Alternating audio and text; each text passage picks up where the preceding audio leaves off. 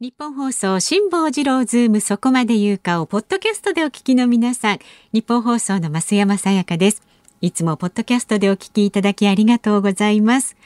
えー、皆さんご存知の通り辛坊さんは太平洋横断のため現在お休み中です。でも助っ人が豪華なんですよ。立川志らくさんに小倉智昭さんなど、そして日本放送が誇ります三代年齢がわからないアナウンサーの二人、吉田アナウンサーと飯田アナウンサー。まあ濃いですよね、まあ、ちょっと心配もあるかと思います。混ぜるな危険なんていう感じしますけれどもね。三代ってねあと一人誰なんでしょうかねとかいろいろ考えてしまいますが。まあ日々ねみんなでアイデアを出し合って日替わり助っ人の曜日に合わせた企画。そして専門家の方をお招きして全員で辛坊治郎ズームの屋号を守っていきます。ポッドキャストをお聞きの皆さん、私たちと一緒に辛坊さんの帰りを待ちましょう。さあ、それではお待たせいたしました。今日のズームそこまで言うか、始まり始まり。辛坊さんは田村正和さんが亡くなったこととかもご存知ないんですよねきっとね。太平洋上ですもんね、ん。えー、5月19日水曜日時刻は午後3時半を回りました。FM93 AM1242 ニッポン放送ラジオでお聞きの皆さんこんにちは。ニッポン放送の吉田尚記です。パソコン、スマートフォンを使ってラジコでお聞きの皆さん、そしてポッドキャストでお聞きの皆さん、こんにちは。ニッポン放送の増山さやかです。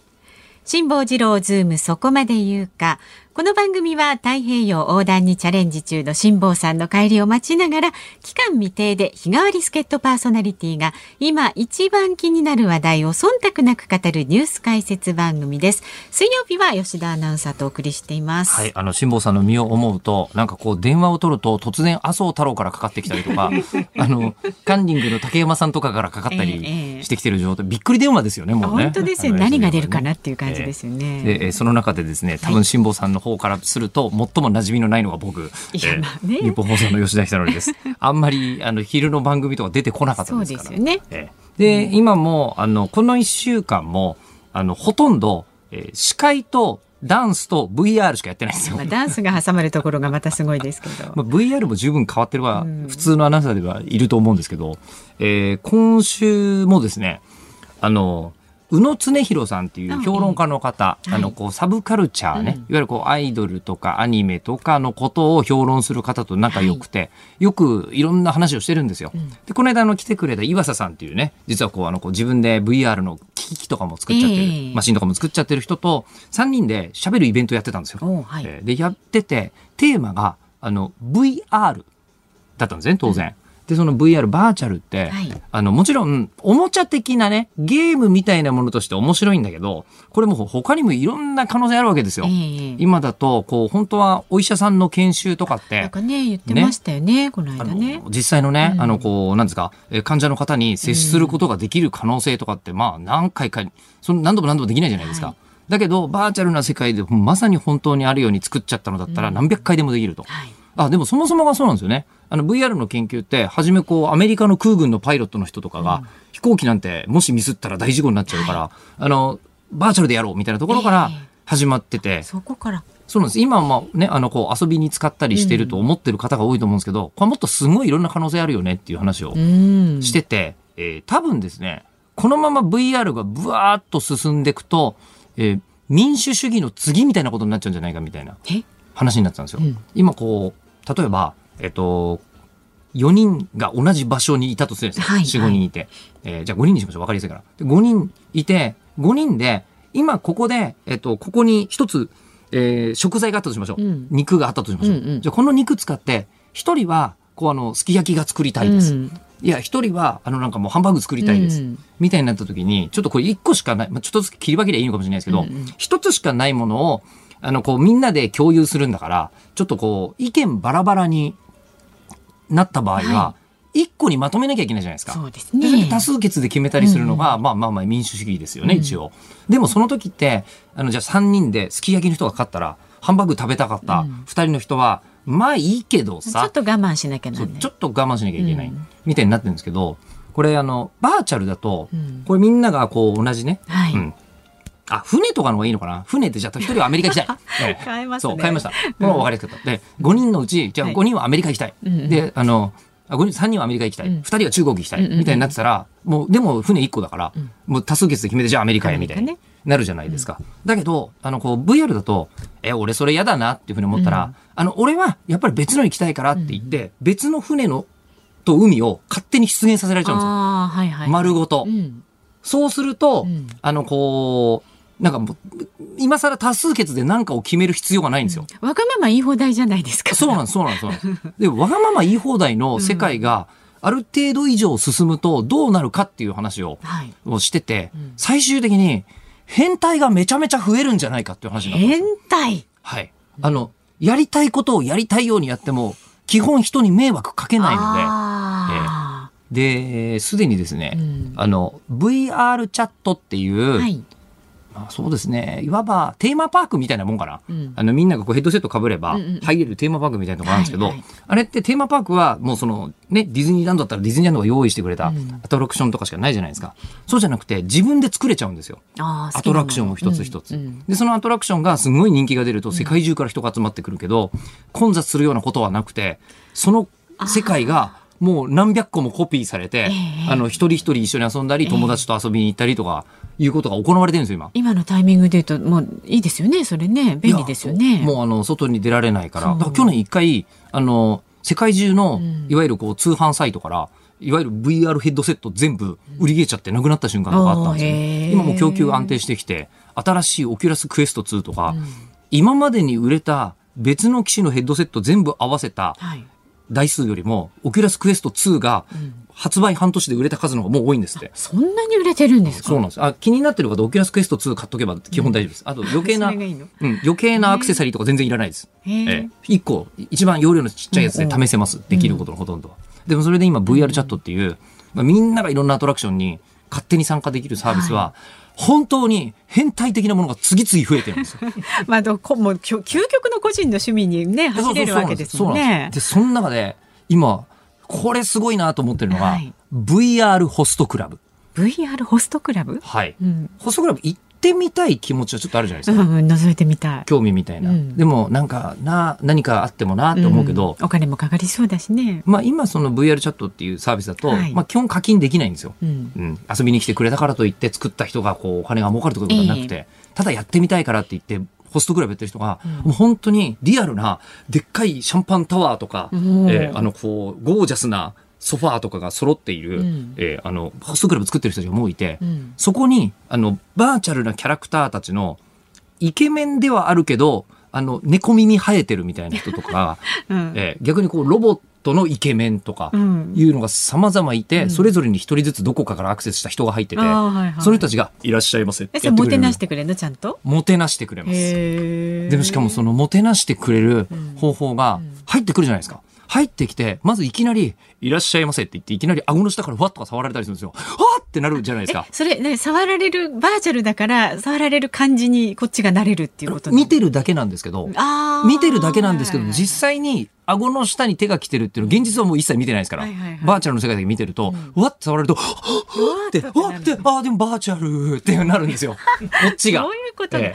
そうするとドキドキするんですよ。うんうこれはと思って、うん。あの、友達の、あの、女性のええ、その、VR とかやってる人、うん。今、もうめちゃくちゃホストクラブにハマってます。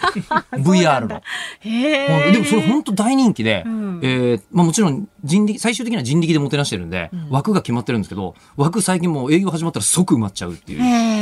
う状態になっていて、面白いと思ったんで、うん。僕あの、実は、日本放送の、はい。えー21歳の超絶イケメンアナウンサーっていうキャラクターをうん VR の世界では身にまとってるんですよ。うんうん一生懸っていう名前の。うんえーで、そのキャラクターで、えー僕 VR ホストクラブの、うん。えー面接を受けてメンバーになりました。あ。そうなんですか？僕今 VR 界でホストでやってあ、そうなんですか？え、でもそのもてなすその感覚っていうのはよ吉田くんなわけですよね。中身は？ね、吉田アナウンサーな中身は僕です。中身はそう、こんな感じこういう、こういうこういう人ですけど。こういう趣味思考のね。そうです。こういう趣味思考ですけど、向こうのお客様が来た時には、うん。え、何が、本日はどんなことが、みたいなこえ。ーとをやってたりするっていうのは えー、実はあるんですけど、これは本当に楽しいです。まずイケメンだし、向こうから見たら。ああ、そっかそっかそっか。えーえー、うん、そこ誤解なきようにお願いします。そこ重要なポイントです。えー、イケメンになんか言われてるのは楽しいだろうっていうのがあって、うん、まあそういうサービスが生まれてたりとか、今週その VR の変端の極みだなと思ったのは、はい、あのね、授乳カフェっていうのがあるんですよ。何それ、えー、つまり、えー、バーチャルの世界だったら、あの、こう、人の膝に抱かれて、うん、こう、あの、おっぱいを飲ませてもらうっていうのって、うん、あの普通現実では叶わないけど、誰にも迷惑をかけずに。え、ちょっと待ってください。それは、はい、えっと、生後12ヶ月以上の方？がやるっていうことあの、基本的にヘッドセット13歳以上の人はあまり被らない方がいいとされてますね。あ、そういうことですか。いや、もう、それで言うと、そうだ、うん、あの、男性が美少女の格好になるなんて当たり前なんですよ。で、男性が美少女の格好をして、っていうのが2人以上現れると、お互い美少女の格好をしたおじさんがバーチャルで出会って、2人っきりで深い恋愛関係とかになったりしてるんですよ。へえ。あの、もう本当にね。それって例えば、あの、ちゃんと配偶者がいる方がやったら、はい、不倫とされるんですかね？それはあの、個々の価値にすごく、価値判断にすごくよるとは思いますけど、あの、今ね、その VR 同士のキャラクターは、うん、えー、もうとてもスイートな関係にあるということで、うん、専門用語でお砂糖っていう呼ばれ方とか、するんですよ。あの二人お砂糖だからみたいな。えー、いうことになってたりして。で、ただこれを、なんだろう、やばいと感じるか、いや、最高じゃんって感じるか、うん、えー、あの、人によって分かれると思いますが、うん、もうお察しですね。僕、最高と思いながら今週も、あの、いろいろ過ごしてましたけど。現実世界にちょっと、ちゃんとあの、時々帰ってきてもらわないとね。そうですね。えー、だから今日はここでこの現実で、あの、梅雨前のじみじみした空気の中ですね。なるほど。えー、生放送をお届けしたいとなるほど、なるほど。お帰りなさいませ、はい、ありがとうございます。じゃあ、では、株と為替から伝えていっていいですか？はい、お願いします。はい、今日の東京株式市場日経平均株価反落しました。昨日と比べまして362円39銭安い2万8044円45銭で取引を終えました。昨日発表されたアメリカの住宅着工件数の減少をきっかけにダウ平均株価が下落したほか代表的な暗号資産でありますビットコインの下落も相場の重荷となったようです。はいはいはい、その辺の話もしたいですね。うん、為替相場は現在1ドル108円90銭付近で取引されています。昨日のこの時間と比べますと20銭ほど円高になっています。さあ、ズームそこまで言うか。この後は昨日から今日のニュースを振り返るズームフラッシュ。で、4時台には第一生命経済研究所首席エコノミストの長浜俊弘さんが隣のビルからね、えお越しいただきまして、昨日発表されました1月から3月期の GDP について解説してもらいます。で5時台のオープニングは、えー、太平洋横断にチャレンジ中の辛坊さんに生電話。生存確認テレフォン5時の辛坊です。お送りいたします。で5時台にはね吉田さんの、えーパートの部分もありまして、はい、さっきちょっとあったビットコインについてもそうビットコインについてちょっとニュースがあったんで調べたら、うん、調べ始めたら面白くなっちゃって、うん、割と止まんなくなってきてます、えー、面白いですねビットコイン。じゃあちょっとそのあたり、ね、その話の話を、はい、はい、楽しみにしていますさあ番組ではラジオの前のあなたからのご意見お待ちしています。メールは zoom.1242.com zoom.1242.com 番組を聞いての感想はツイッターでもつぶやいてください。ハッシュタグ漢字で辛坊治郎、カタカナでズーム、ハッシュタグ辛坊治郎ズームでつぶやいてください。お待ちしております。あ、こちら、まあ、吉田アナ、まだ夕方だけど大丈夫ってラジオネームゆうさんに言われてたりとか、長門の男さん、濃い話だな、増山さんはさほどって言われてますね。いやいや、そんなことない。さほどだと思います。はい。ニッポン放送がお送りしていますズームそこまで言うか。辛坊治郎さんが太平洋横断にチャレンジしている間期間未定で。水曜日は私ニッポン放送アナウンサー吉田尚記と増山アナウンサー2人でお送りしていきます。では昨日から今日にかけてのニュースを紹介するズームフラッシュです新型コロナワクチンの大規模接種をめぐり朝日新聞出版と毎日新聞が実在しない接種番号で予約ができることを実際に予約して試した記事を掲載したことについて岸防衛大臣は悪質な行為で極めて遺憾だとして厳重に抗議する考えを示しました。神奈川県の大和市で昨日新型コロナワクチンの集団接種に全国で初めて歯科医師が参加しました。歯科医師によるワクチンの接種は接種に携わる医療従事者が不足していることから先月厚生労働省が特例として認める決定を出しています。改正ストーカー規制法が昨日衆議院本会議で可決成立しました。GPS 機器を悪用して相手の承諾なく位置情報を把握する行為などを規制対象に追加しました。アメリカの通信大手 AT&T は傘下のメディア大手ワーナーメディアと同業のディスカバリーが経営統合することで合意したと発表しました。既存メディア同士が手を組んで巨大連合を作りネットフリックスなど新興のインターネット動画配信サービスに対抗する狙いです。女性の政治参画の推進を目指す超党派の議員連盟は昨日政治分野における男女共同参画推進法の改定案をまとめました。候補者に占める女性の割合の数値目標の設定を各党に義務付ける規定については自民党や日本維新の会の反対で断念しました。国民民主党の矢田和歌子参議院議員は議連としてはクォーター制を含めて今後も改正を重ねていきたいと将来的なクォーター制導入に意欲を示しました。建物が密集した場所でも携帯電話がつながりやすい周波数帯プラチナバンドについて総務省の有識者会議は再配分を検討するべきだという案を示しました。これまで携帯大手3社が独占しており新規参入した楽天モバイルが割り当てを求めていました。第69回ミス・ユニバース世界大会の決勝が16日アメリカのフロリダ州で行われメキシコ代表のアンドレア・メサさん26歳が優勝しました。大会ではミャンマー代表が国軍によるデモ弾圧に目を向けるよう訴える一幕もありました。ドラマ眠り教師眠り教師郎やパパはニュースキャスター古畑任三郎などダンディーな2枚目からコミカルなキャラクターまで幅広く演じた俳優の田村正和さんが4月3日心不全のため亡くなっていたことが分かりました77歳でしたはい、今日もさまざまなニュースがある中で、やっぱりこうワクチン接種が何よりも急務なのは確かなんですよ。で、これあのツイッターで今いただいたんですけど、こちらは桜さん。えっ、ー、と、死肉、まあ、歯の肉に打つよりも、こう、腕に注射する方がものすごく簡単っていうふうに、うちの院長は言ってたっていう方がいらっしゃいまして。まあ、確かにね。言われてみればね、ねうん、歯科医の方の注射技術ってすごいですよね、うん、確かに。本当にピンポイントでやってらっしゃるわけだからと、うん、いうことを考えると、歯科医の方がこう活躍するのはいいことなのかなっていう気がすごくするのですが、そうですね、でそのこうあのワクチン接種のことに関して、えー、やっぱりこうね、一部のこう記者があの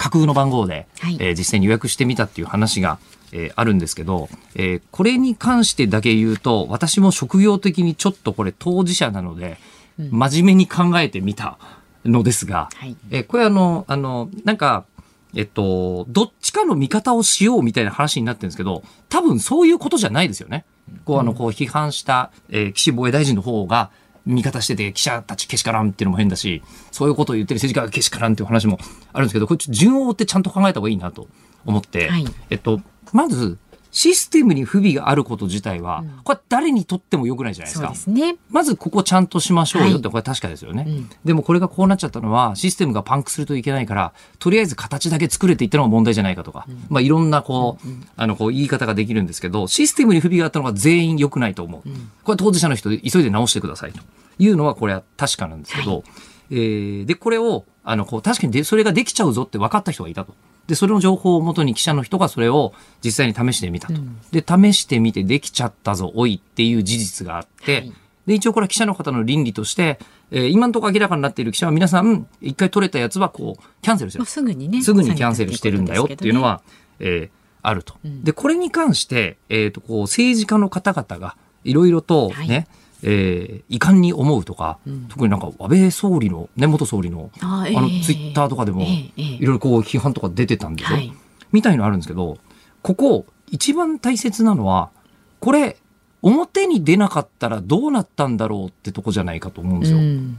ね、これ、えっと、かっこよく言うとメディアって権力を監視する役割があるみたいなことを言うんですけど、権力ってなんかね、みんなすごい漠然と理解してるんですけど、あれすっごいいろいろ考えたんですけど、人に言うこと聞かせる力なんですよね。権力って。で、その人たちが、あの、お前ら黙れって言うのって、相当危険じゃないっていう気はやっぱりするんですよ。で、ただ、お行儀が悪いのは確かだと思います。これやったことは。で、お行儀が悪いけど、今回はやらなきゃいけなかったかどうかっていう判断はみんなで考えなきゃいけないんだと思うんですけど、今回、そもそものことで考えると指摘しなかったら、システム不備のままそのままいっちゃったかもしれないわけじゃないですか。ええ。で、これを政治家の人が黙らせようとするのは、あの、まあ、歴史上何度も繰り返してるんですけど、やっぱりこれやっちゃいけないことだと思うんですよね。で、記者としてはこういうのに気づいたら、あの、今回ちゃんとキャンセルとかもしてるし、うん、不備に関してはやるべきだと思います。うん、で、ただそれを真似して、そういうことをやるやつがいっぱい出てきたらどうすんのえー、ワクチンが無駄になるじゃんという主張もあるんですけど、うん。はい、えー、これを一部の人だけが知ってても同じことが起きちゃうんですよ。うん、えー、悪いやつがその情報を手に入れてしまったら。えなので、これはシステムをちゃんと作るというのが第一あるんだけど、不備があった時は、記者の人たちはそこは指摘するのは、うん、えー、本来やるべきことです。ね、正直、はい、えー、なので、えっと、これに関しては、あ僕は記者の人たちがやったことは、正しいと思っています。うん、はい。なるほど。はい。というお話ですかね。はい、で、あとこう自分に引き寄せていけそうなところで言うと、えっと、AT&T が、あの、ワーナーメディアとディスカバリーを経営統合する。で、これなんでこんなことやってるかっていうと、今、5G 化が進んでるので、はい、AT&T はお金が必要です。うん、えー、通信会社だから、本来。で、通信会社としてお金が必要なんだけど、その時によくよく考えてみると、ケーブルテレビってそんなに今うちに必要っていうことで、えー、ディスカバリーと合わせて別の会社にして、しかも経営を効率化してやろ,、うやろうじゃないかと。で、もうすでにネットフリックスとディズニープラスがアメリカでものすごいことになってるから、第3局っていうのにギリギリ間に合うんじゃないかと。対抗していこうそうなんですよね。なんかでっかい業界って、5つあるって、会社が5つあるってあんまなくて、なんか人間の均衡ポイントみたいですけど、うん、あの、大体3つか4つぐらいまでなんですよね。三大何々とか、ね、そう、そうなんですよ。うん、5大って、ビールとかも大体4つぐらいとかだったりするじゃないですか。四天王とかね。そうなんですよ。なんかなっちゃうんで、このタイミングで行かないといけないっていうのがあるらしいんですよね。実際にこう、ケーブルテレビから、えっ、ー、と、こうあの、いわゆるオンラインで見られる、うん、オンデマンドのサービスに移るコードカットっていう言葉ももうアメリカでできてたりするぐらいなので、このタイミングで行かないといけないということなんでしょうね。で、あとこう出てきてクオータ制って言葉が分かんない人いたかもしれないんですが、はい、クオータ制っていうのは一律の割合もそこに当て割り当てましょうっていう、うん、決めちゃってね。こと、えー、女性の候補者について数値目標を設定しましょうというのはクオータ制というそうでございます。はい。以上でよろしいですか？はい、大丈夫です。ズームフラッシュでした。はい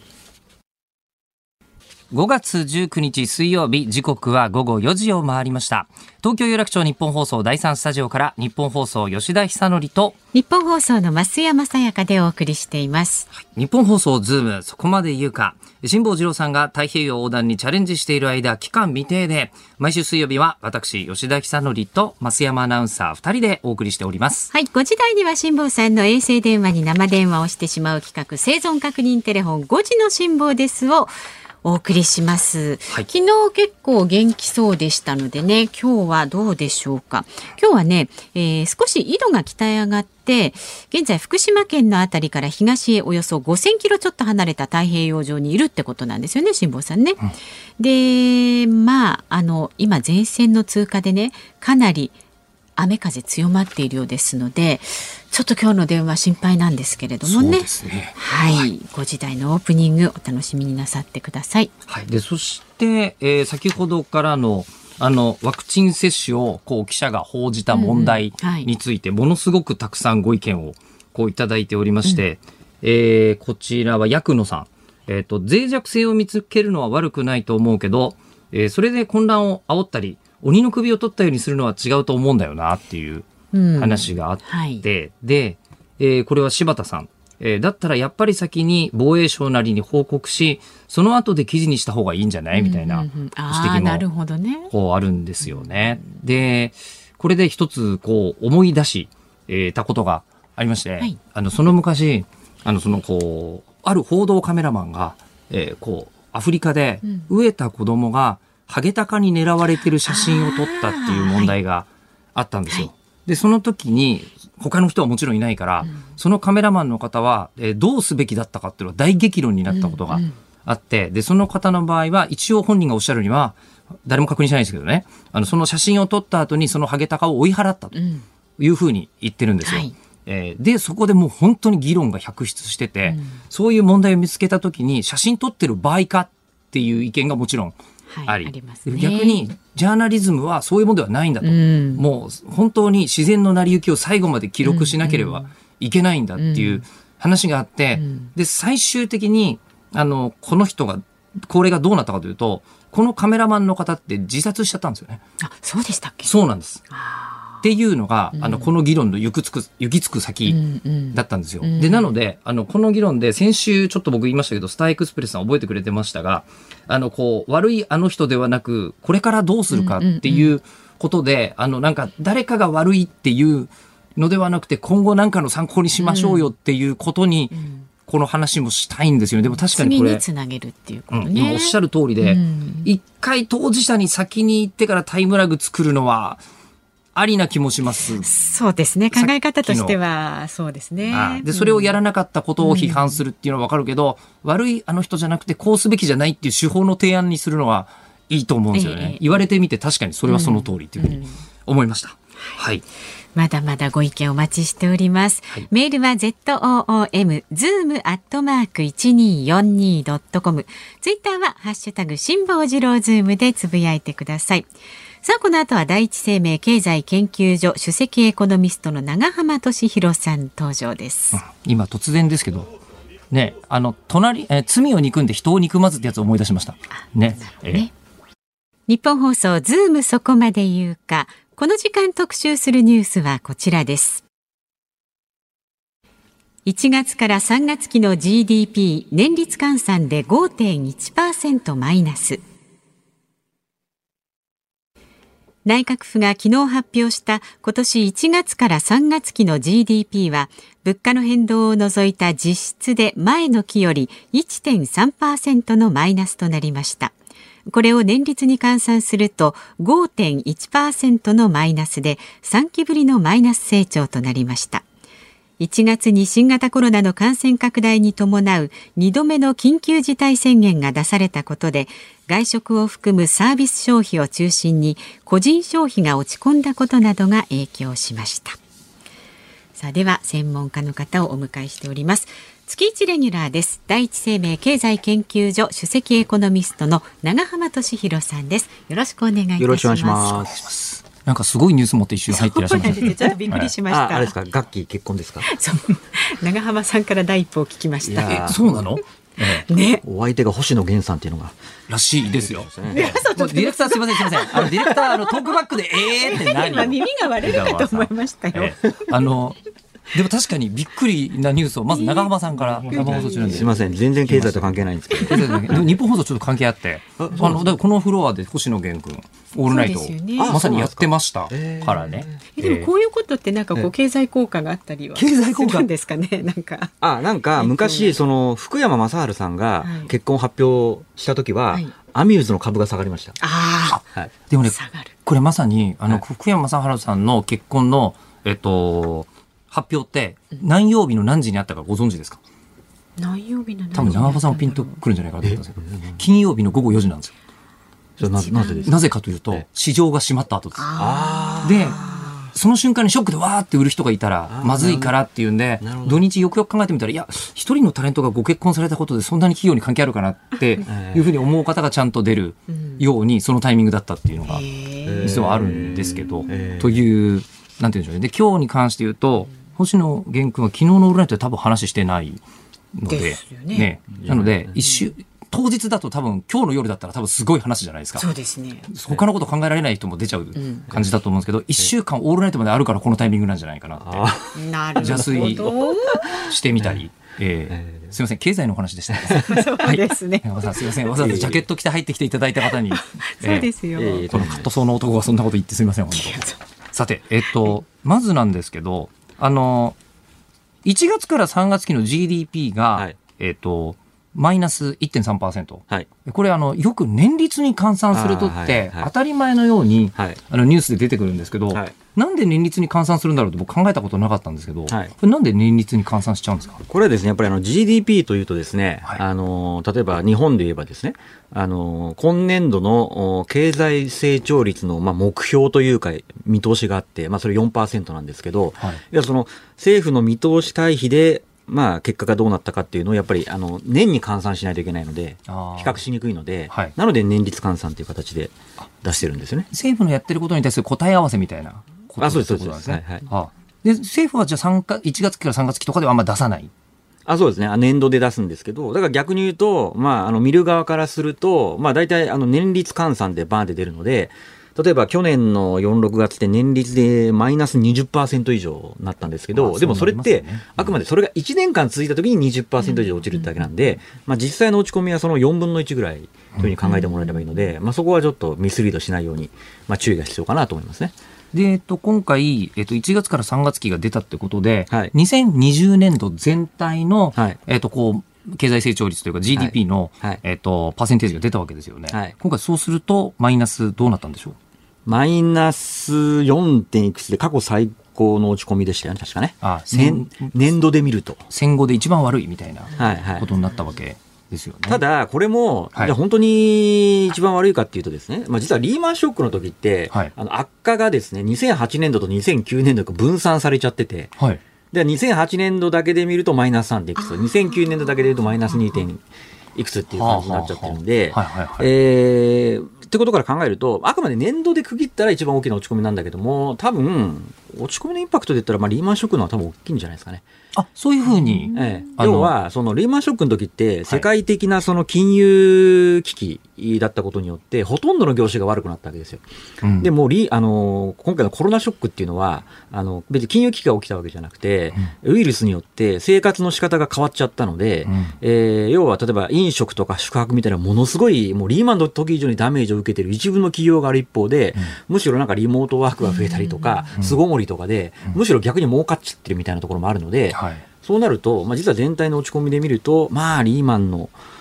時ほどではないのかなと。ただ悪影響を受けている時はもちろんリーマン以上に悪影響を受けているところもあると。まあ、要は二極化がすごい進んじゃってるっていうことだと思いますね。うんあそういうのってこの GDP っていう数字からはい長浜さんはこう読み解くわけですよね。はい。まあもちろんね、GDP それだけで見たらわかんないんですけど、うん。あの GDP って結局、それより前に発表されるいろんな基礎統計をもとに内閣が推計しているので、はいはい。我々専門家からすると、もう基礎統計が出た時に見てるので、まあ大体 GDP これぐらい落ちるなっていうのは大体わかるんですね。だ今回も年率換算マイナス5.1でしたけど、まあ私は事前にマイナス5%ぐらいになるだろうなっていうふうに予想してたんですけど、まあほぼ、まあ、予想通りと。うんいう感じなので、むしろ我々の注目は、まあ、1、3月期今日終わった話じゃないですか。はい。となると、まあ、4、6月以降がどうなるか。うんで、これもしかしたら、あ2期連続でマイナスになる可能性ありますよね。だって4月からまた緊急事態宣言出てるじゃないですか。で、さらに私が、あの、かなり、えー注目しているのが、普通その GDP の動きって、経済これまでグローバル化してきたので、大体海外経済がいい時って、日本経済も輸出が増えて増えたりとか、うん。まあ、結構連動性があったんですけど、まあ実はあの、年明け以降ですね、完全にこう連動性が失われちゃってるんですよね。え、それって歴史上あんまりなかったあんまないです。はい、えー特に経済がグローバル化した2000年代以降を考えると、ええ。あんまなくてですね、えで、具体的な話で言えば、例えば、今回ね、1、3月の GDP、日本は年率でマイナス5%落ちましたけど、一方のアメリカはですね、年率でプラス6%以上増えてるんですね。え、あ、そうなんですか？あそうですよ。はい。では、あそれは、あの、まあ、理由が大きく2つあって、一つは、アメリカってものすごい大規模な経済対策をやってるんですね。ははまあ、バイデン政権に変わってから、もうすぐにですね、日本円に換算して、まあ、200兆円以上の景気対策、はい。現金給付とかもやってますし、えーで、多分それ以上に効いてるのが、やっぱりワクチンの接種がすごい早いので、うーん。あの、かなりアメリカは経済が正常化してきてますと。で、それに対して日本は、まあね、あご案内の通り、かなり遅れちゃってるじゃないですか。うんだからそこで完全に差が出ちゃっていて、うんで、さらに驚くべきことは、まだアメリカの46の GDP は当然のことながら終わってないので結果出てませんけど、あの、一部の予測によると、46アメリカは年率で10%以上増えるんじゃないかと。それはまあ比較する前の年がかなり落ち込んだっていうのもあるいや、それはあれです。あの、前期比年率だから、はいあの、六年率で6%増えた1、3月を基準にしてから、さそこからさらに年率で10%。ああ、そうなんですか。そうです。はい。はあ、じゃあもういきなりこう、なんですかね、その反動が来たんですかね。みんな外出ちゃいけないよとか言われたけど、はいもう出られるようになったらもうどんどん外出ちゃうぜみたいな状態になってると推測される。はい。だから、アメリカは、もう、あの、ものすごい景気良くなってきちゃってるんで、逆に言うと、その、えーインフレの懸念が出てきちゃってるんで、あの、景気が良くなりすぎて、物価がちょっと上がり始めてきちゃって、はい。でそうすると物価が上がり始めてくると、当然中央銀行は物価の安定を使命としているので、えーこれだけ物価上がってきちゃったら、ちょっとアメリカの FRB が、あそんな遠くない将来、金融政策の出口に向かうんじゃないかと、あまあ、そんな観測が強まってきていて、ええだまさにまあ株価が結構下がってるじゃないですか。はい。それの一因の一つが、そのアメリカの金融政策の出口が近づいてきてるんじゃないか、アメリカの景気良くなってきちゃってるんで。で、加えて日本については、国内経済は全然、あの、ワクチンが進まないで、経済が正常化、あの、まだ程遠いんでってことで、さらにアメリカの株主に下がってるっていうのが、今の状況です。あの、まあ、アメリカはもともとが多少こう株価が上がったりしてるから、はいあの、物価のこう安定のためにそう下げるのは当然なんですけど、はいその下げるコントロールって、はい日本にも影響を及ぼしちゃうわけですよね、あ当然及ぼしますね。だから結局、その、日本株もですね、はい。もう売買の6割以上、もう半分以上、まあ6割以上ですね、外国人投資家がはい。投資をしてるわけですよ。うんで、彼らってどういう投資行動をするかっていうと、まあ、もちろん日本経済のこと全く見てないわけじゃないんですけども、むしろアメリカの経済が悪くなる観測が出てくると、当然アメリカの株が下がるじゃないですか。はい。そうすると投資家っていうのはその、国内での株価の損失を埋め埋め合わせるために、海外で持っている株で利益が出ているものも売るんですよ。だからアメリカの株が下がると、お要は利益が出ている日本の株も売っちゃうので、だからアメリカの株が下がれば日本の株も下がるっていう、まあ、そういう連動性があるので、聞けば聞くほどこのままではまずいという気しかしないんですけど。はい、まずいですねえ。まずい。まずいですね。はい。まはいまず何よりもワクチンはもうこれは絶対に、えーなるべく早く行き渡されるべきだしっていうのがあって、はいで、それはあったとして、はいあとなんか打てる手ってあるんですか？いや、もう結局、まあ、海外見てもわかるんですけど、はい。あの、いくらロックダウンとかしてもですね、あの、やっぱり結局ワクチンがないとなかなかやっぱりうん。経済回復しないと。でね、台湾なんかもね、結構ね、優等生でちゃんとね、水際対策もやってたって言言われてたじゃないわけじゃないですか。はでもそんな台湾でも多分変異株の影響とかだと思うんですけど、感染増えてきちゃってるんで、うん。そうなると、よっぽどね、あの、中国みたく、もう人権を無視して、えー都市封鎖とかできるような国であれば話は別なんですけど、まあそうじゃない一般のこうね、えー民主主義の国を考えると、やっぱりワクチンで集団免疫に獲得までいかないとなかなか経済戻らないんじゃないかなと思いますね。多分それはみんなやりたいし、はいまあ、すごく時間かかっちゃうっていう問題はあるかもしれないですけど、はいはいはいまあ、それやるじゃないですか、きっと。はい。で、やった後、はい。打つ手はあるんですか、あ、やった後はですね、私はむしろやった後に、えー政府がたくさんあの財政政策をやって、お金を回す政策とかやった方がうん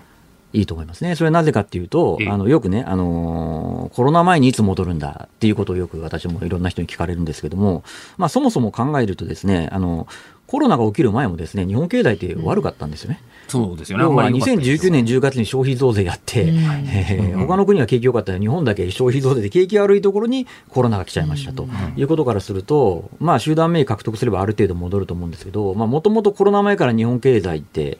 えーまあ正常化っていうかね、健康な状況になかったので、えーコロナを払拭してからこそですね、政府がたくさんお金使って、まあだから例えば、まあ私なんかはね、あのーまあ期限付きの消費減税とかやってもいいと思うんですけど、やっぱりお金を使った人がこう得をするような政策をすることで、まず経済を健康に戻すと。うんまあこういう政策が必要なんじゃないかなと思います。あと、こう、もともと調子が悪かったところにコロナショックで、はい。もう決定的に業種としてはい、かなり立ち行かなくなってしまったはい業種というのはきっとあると思うんですけど、はい。逆に、はい。こう、今回その、みんなが終電免許を獲得して、はい。えーその後、えーそれこそ政府だったらお金を使うべきなのかもしれない、はい。あの、成長が見込める分野とかっていうのは、はい。どんなところだったりするんですか？あまあ今ね、政府がやろうとしているのは、これはまあ日本政府だけじゃなくて世界的にそうなんですけども、まあよく言われているのは、まあグリーンとかデジタルとかって言われるところですよね。うん。でグリーンっていうのはまあまさに環境のところであって、まあこれはもう結局国関係なく、やっぱりね、CO2 の排出を減らしていかないと、うん。まあ地球上でね、人々が、えー永久に暮らしていけるとかわからない状況なので、これはもうやらないといけないですと。ただ逆に言うとそれは変えなきゃいけないいろんなこうビジネスの変化で需要があー潜在しているわけじゃないですか。隠れてるわけですね。だからそこをいかに取り込むかっていうところ、おが必要になってきますし、まあ、あとは、まあ、今回コロナショックが起きたことによって、日本がいかにその海外からまあデジタル化が遅れてるってことがすごい分かったわけじゃないですか。うん海外なんかまあデジタル化でが進んでいてね、給付金なんかもすごい迅速にできましたけど、日本できなかったわけですね。だからそういったところにですね、やはりお金をある程度つけて、えーまあ、キャッチアップをさせると。で、そのためは当然政府がお金使えば、それは民間にね、えーお金が流れてくるわけですから、うんまあそういうことをやって、えーまあね、また次にこういった感染症が来てもですね、えーまあ迅速に対応できるような、まあ、システムとか仕組み作り、まあ、これをやるためにはかなりお金が必要で、まあそれ成長の一つのお源泉になるんじゃないかなと思いますね。とそこにはええ今までとは違ったいわゆるこう雇用が生まれたりはいすることになると思うんですけど、はいはいあの今今回のニュースですごい気になってるのは良くないのは分かります、はい。それはもともと良くなかったところにコロナショック来ちゃった、はい。だけど、はい。あんまり失業率が高くないんじゃないんですか日本ってっていうのがあるんですけどこれなんでなんですか？はい。これ、あの、からくりがあるんですけどえ、まあ、からくりがあってですね、はい。や、そもそも、あの、失業者ってどういう人のことを言うかっていうと、はい。あの、職を失って、かつ、休職活動をしていないと失業者にならないんですね。ああちゃんと自分で職を求めていなければ、はい。あの分母に入らないんですね。求めていなければ、実際、あの、求める活動をしてないとダメなんですね。なんですけど、でも、あの、うん、なそれって、あの、あくまで限られた失業であって、まあ、実は、あの、これあんまり一般の人見ないんですけど、あの、講義の失業率っていうデータがあって、講義の広い意味のももちろん広い意味での質問でどういうことかっていうと、要は、今、職は得ていても、例えばその、なんですかね、あの、えー非常に短い時間しか働くことができなかったりとか、うん。あーさらには、あの、本当は働きたいんだけども、ちょっとコロナの感染の恐怖があったりとか、ああとはどうせこの状況で休職活動しちゃって職なんか3日んないよっていうことで、本当は働きたいんだけど休職活動してない人、こういう人もまあ広い意味で失業みたいなもんじゃないですか。うんまあ、それで計算すると、実は講義の失業率って今どれぐらいあるかっていうと、この前1、3月の直近のデータが出たんですけど、実際の完全失業率は今3%切ってますけど、はい講義の失業率は7%超えてるんですよね。ああ、全然違うんですこれね。やっぱり上がってるんですか？上がってます。10、12から1で上がってます。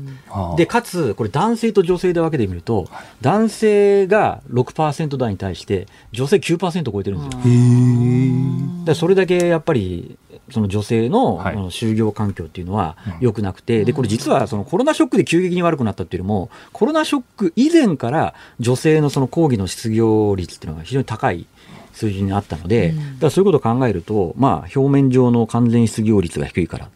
て言って私は安心しちゃいけないんじゃないかなっていうふうに。つまり前からあった問題が加速しちゃったっていうことなんですよ。で、あの、もう一つ、あの、こういうのって他に比べるとしたら他の国しかないじゃないですか。はい。あの、他の国と完全失業率とかって比べるしかないと思うんですけど、はいはいはい。他の国もはい。その抗議の失業率じゃなくて、はい。休職活動をしている人からのパーセンテージで、はい。あの失業率って言葉は使われてるんですか？あもちろんそう。あ、それは同じなんだ。はいはいはい。えじゃあ抗議の失業率っていうのが、はいもしかしたら日本は見えづらい国なんですか、ね、あ見えづらいです。あの、だから結局分かりやすく言えば、はい。アメリカと日本の雇用のあり方を考えると、アメリカってどっちかっていうと、その、企業が人件費を調整するときに、えーやっぱり、えーいわゆる、まあ、リストラ、レイオフって言って、まあ、一時帰休みたいな感じですぐにこう、リストラして、また景気が戻ってきたら、あもう一回雇い直すみたいなことをやるんですけど、まあ、日本の場合はですね、まあ、特にまあ、まあ、正社員については解雇規制が厳しいってことなんかもあると思うんですけど、景気が悪くなった時って、日本っていうのは、あーなかなかその一時リストラとかできないので、どういうことをやるかっていうと、あの新卒の採用を絞っちゃったりとか、うん。まあ、あとはそのシニア、まあ、先はシニアだけじゃないな、あの割増退職金で、えー積んで早期退職促すとか。まあそういったことやって、要はだからなんだろうな、お手,、ね、お手でつないでみんなで、えー痛みを分かち合うみたいな、うん。まあそういうやり方をするので、失業率は上がりにくいんですけど、でもやっぱり抗議の失業率みたいな感じで見るとうん。悪いので、うんやっぱそこはちゃんと冷静に見た方がいいんじゃないかなと思いますね。でも聞いてみるとそう、はい。本当こうなんかグリーンデジタルっていうのは、はい。その業界ではい。もう本当にすごい産業を考えて、はい。ちゃんとこう雇用を生み出してくれる人とかが、はい。ぼかすか日本現れないと危ない。んいや、そうなんです。だからそうおっしゃる通りなんで、で、実はね、多分これ菅政権で一つ足りないところがあると思っているのが、その、まあこれ海外なんかも当然グリーンデジタルには力を入れてるんですけど、プラス、要はグリーンデジタルの分野に、えーちゃんと活躍できるような、いわゆるその人材育成って言ったらいいんですかね。まあ、リカレント教育とかいろいろ言われますけども、あの、職業訓練とか、はいまあそういったところをかなりやっぱり、あの、手厚く、やってるんですけど、まあ日本はちょっとその辺が、なんか手薄かなとうん。いう感じなんですね。はい。であと今、ええ。あのねちょっと気になってる経済関係のニュースで言うと、ええ。ビットコインが急落してるみたいな気になってるんですけど、はいはいはいあのビットコインって長浜さんはどんなもんだってお考えになってらっしゃいます、ああ、ビットコインは読めない。あ読めない読めないですね。いや、はあだから要は、要はか株とか為替とかと違うんですよ。どういうことかっていうと、はい要は株にしても為替にしてもですね、一応その株価で言えば、理論的に言えばですね、えーその企業が将来、その企業から将来得られるであろう、その配当の価値を現在価値に割り引いて足し合わせたものが株価みたいな。うん。まあそういうまあ理論があるんですけど、あのビットコインってそのついてる価格の裏付けがよくわからないっていうか、今のところ、ええうん。わからないので、えで、多分今、まあ、いろいろ要因あると思うんですけど、多分ビットコイン下がってる一つの理由としては、まさに先ほど私言いましたけど、やっぱアメリカは景気良くなってきちゃってるんで、今までね、えー FRB がお金ジャブジャブにしていたのが、だからそのジャブジャブにしたお金を、うんこれまでほどは、あのーね、お金供給しなくなるんじゃないかっていう。そうなると当然ね、ビットコインにもお金が流れにくくなるんじゃないかって観測が強まりますから、まあそういう要因で売られてる側面もあるんじゃないかなって気がしますね。そういうなんかこうデジタル金融みたいな話で、あのすぐ起業したらうまくいくかっていうと、決してそうじゃないってことは簡単にわかりますね。そうですね。いやでもどっちにしろなんか新たな産業を作んないと日本やばいぞっていうことは確か。ああ、それ間違いないですね。ということで、わかりました。ちょっと月一レギュラーということで来月もはいぜひよろしくお願いいたしはいます。第一生命経済研究所首席エコノミストの長浜俊弘さんでした。ありがとうございまし。た5月19日水曜日、時刻は午後5時を回りました。日本放送アナウンサー吉田久典です。日本放送の増山さやかです。日本放送ズームそこまで言うか。辛坊治郎さんが太平洋横断にチャレンジしている間、期間未定で、毎週水曜日は私吉田久典と増山アナウンサー2人でお送りしていきます。はい、5時を過ぎましたので、生存確認テレフォン5時の辛抱ですのお時間です。さあ、衛星電話に電話かけちゃいますよ。つながったらあの情報はお伝えするんですか？しましょうよ。しますか。ええ。ねちょっぴりね、これね、風を送ってあげましょうよ。風を そうですね。どうかな。ねえ。まあ、今日ちょっと本当に風と雨強まっているようで電話の状況もつながりにくい状況だっていうんでね心配なんですけれどもね、どうでしょうか、どうかな。うん、もうあの全工程の半分超えてます。だから、おお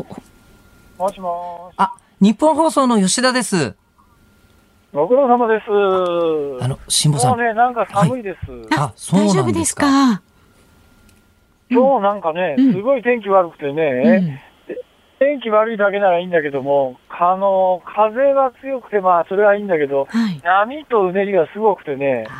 今日結構一日ね、波と格闘してたらヘトヘトになってもう寝ます。あららららそんなヘトヘトでお休みになるところなんですけど、ちょっと増山さんがぜひお伝えしたい情報が今日はあると。伝えていいですか辛坊さん。この巷の風送りますよ。いいですか？よく聞いてくださいね、はいはいはいはいはいはいはい。ガッキーが結婚しました。が、が、が、が、が、キラキコさお相手も知りたいですか？知りたいですか？じゃあ帰ってきたら 何してくれますか？え？えい、い、言いますよ。え言いますよ。はいはい。星野源さんです。あおそこはびっくりしないそこはいいそこは納得っていうそれはびっくりしない。あれ、恋、恋ダンスですね、要するに。そうそうそう、逃げ恥のね。ああ、なるほどう。んそれはそんなに驚かなかったな。ありそうな話ですね。それはおめでとうございます。ういん。え意外と冷静でいらっしゃいます。や、いいんじゃないですか。どうせ、よ、よく考えてみたら俺関係ねえし。まあね、そうですよね。全くね。うん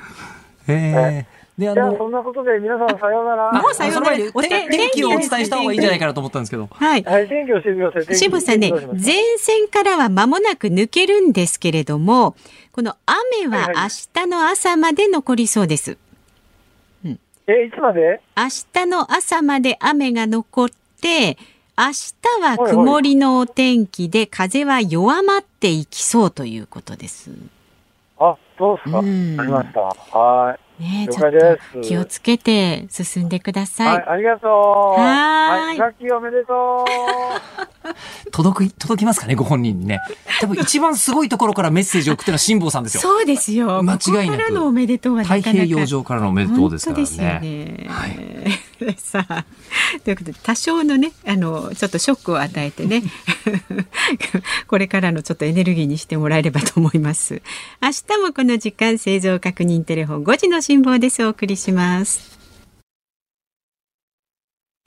ズームそこまで言うかこの時間特集するニュースはこちらです。ビットコイン急落。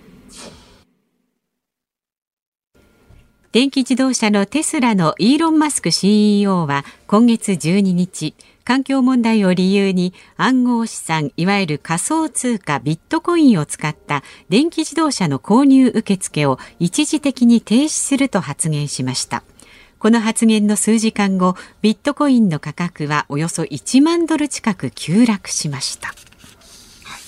このニュースを見て、はい。ちょっと調べてみたいなと思って、あの、ビットコインについて調べ始めたら、ええちょっと面白くなってきちゃったんですよね。うんうんあの、今までのお金の仕組みと、やっぱりだいぶ違うんですよ。うんあの、お金って、よくよく考えてみたら、こうあの、えー紙じゃないですか。そうですねええで、これを、あの、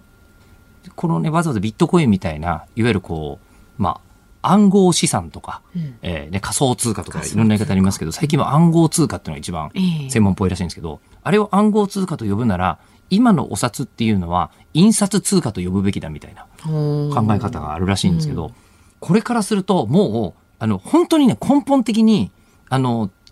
最後、誰が、えーケツ持ってくれるかが違うんですよ。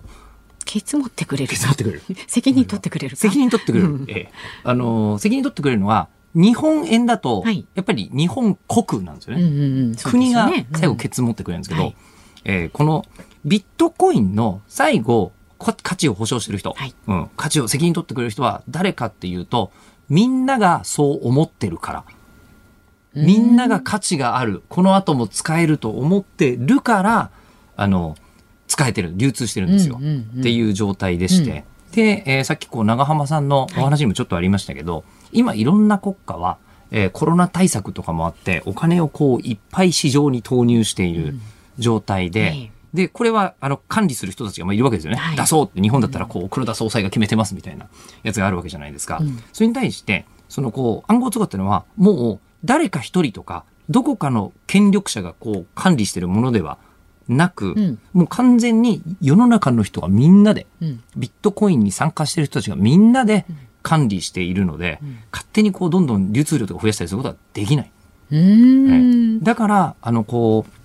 価値が薄まった通貨の方の値段が下がって、うんえーそしてビットコインの価値が上がるっていうのがコロナ禍で起きてたんです、実は。うんうんうん調べてた方がどれくらいいるかわからないんですけど、はいえっと、日本円で言うと、コロナ禍に入る前って、あちなみにビットコインは1ビットコインという単位がまずあります。1ビットコインっていう単位があります。はいえーで、この1ビットコインが、はじめ、えー100万円ぐらいだったんですよ。1ビットコインって100万円の価値があるんですか？そうです。でも、あの、コンピューターが入ってるんで、うん。1を1億分の1にするのがすごく簡単なんで、うん。いくらでも細かくできるわけですよね。あああの、1000とかいう円に対しての1000っていうレベルじゃなくて、ちなみにビットコインに対して、ん。えっ、と、確かね、えっ、と、サトシっていう単位があるんですよね。サトシ。えーサトシ。えーあの、作った人がサトシ仲本って人だから。はいはいはいはい。えーでも、正体わかんないんですけど、はい。まあ、っていうふうになって100万円だった、えーぐらいだった、えービットコインが、はい。コロナ禍で実は600万ぐらいまで上がってたんですよ。一気に。はい。で、一気に600万ぐらいまで上がってたのが、うん。この間の、こう、イーロン・マスクの発言により、ええテスラの経営者の発言により、一気に100万円ぐらい下がっちゃった。ドーンと下がるんですね。今、ドーンと今下がっちゃって、今うん400円台、400万円台ぐらいになってるかなってていう状態にはなってるんですがうん。うん。うん、なんでこうなるのっていうのをん。調べました。はい。えー実はビットコインは普通に例えばその外貨の取引所に行ったら、あの、今だったらこう100いくらでドルが買えるみたいに、えー、400万円とか出すと1ビットコイン買えるわけですよ。ええでも全然もう 0. 何単位とかでも買うことができる。日本円をビットコインに変えることができるんですけど、もう一個手に入れる方法があって、それが、あの、マイニングっていうやつなんですよ。マイニング？ここですよね。わかりづらいよね。